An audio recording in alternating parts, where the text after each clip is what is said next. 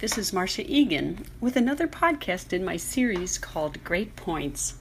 Today I'd like to make a point about no problem.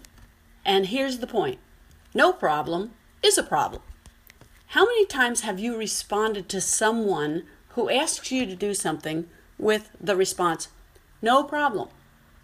I know I've used that phrase, but that phrase can actually be a problem, believe it or not.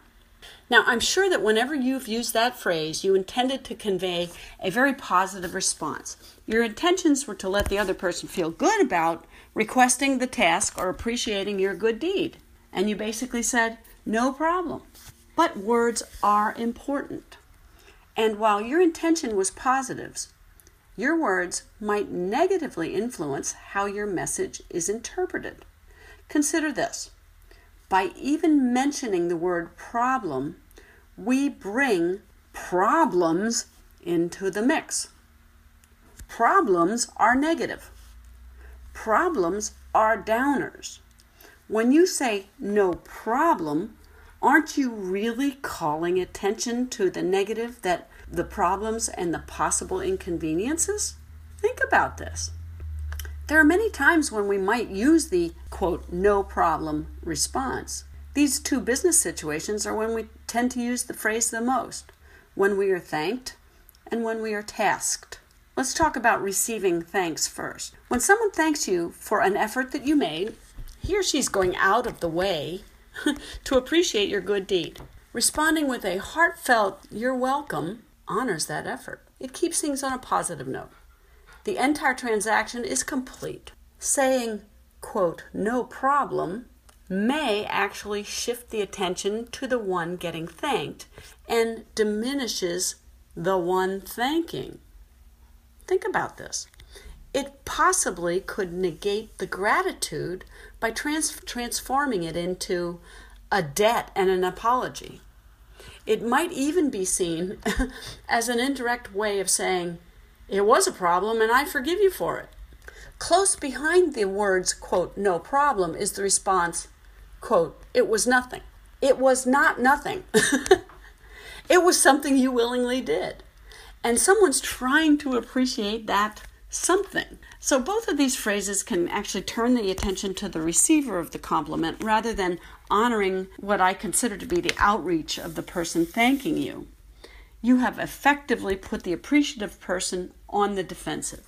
Instead, let's focus on valuing the appreciative comment instead of detracting from it. I'm reminded of the times when someone would tell me, Oh, what a pretty dress. And my immature response was, Oh, this old thing, it's been hanging in my closet for years. Yikes!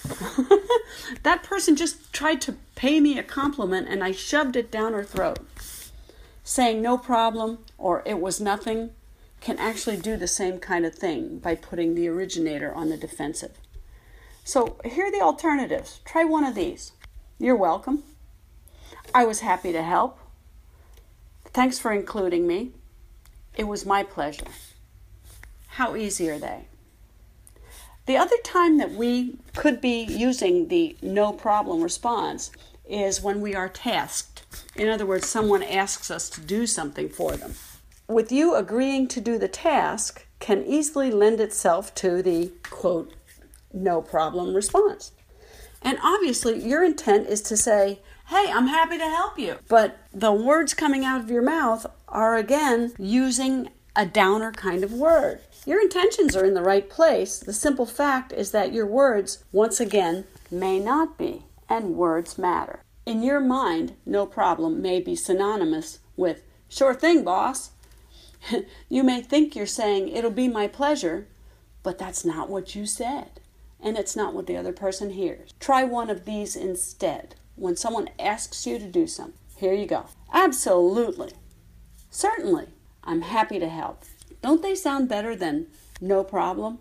So if you're one of those people who has this habit of using this phrase, try to change that habit it will benefit you. It'll raise the level of positivity in your interactions with people. Find the better words. Absolutely. Or I'm happy to help sounds so much better and won't be a problem for you.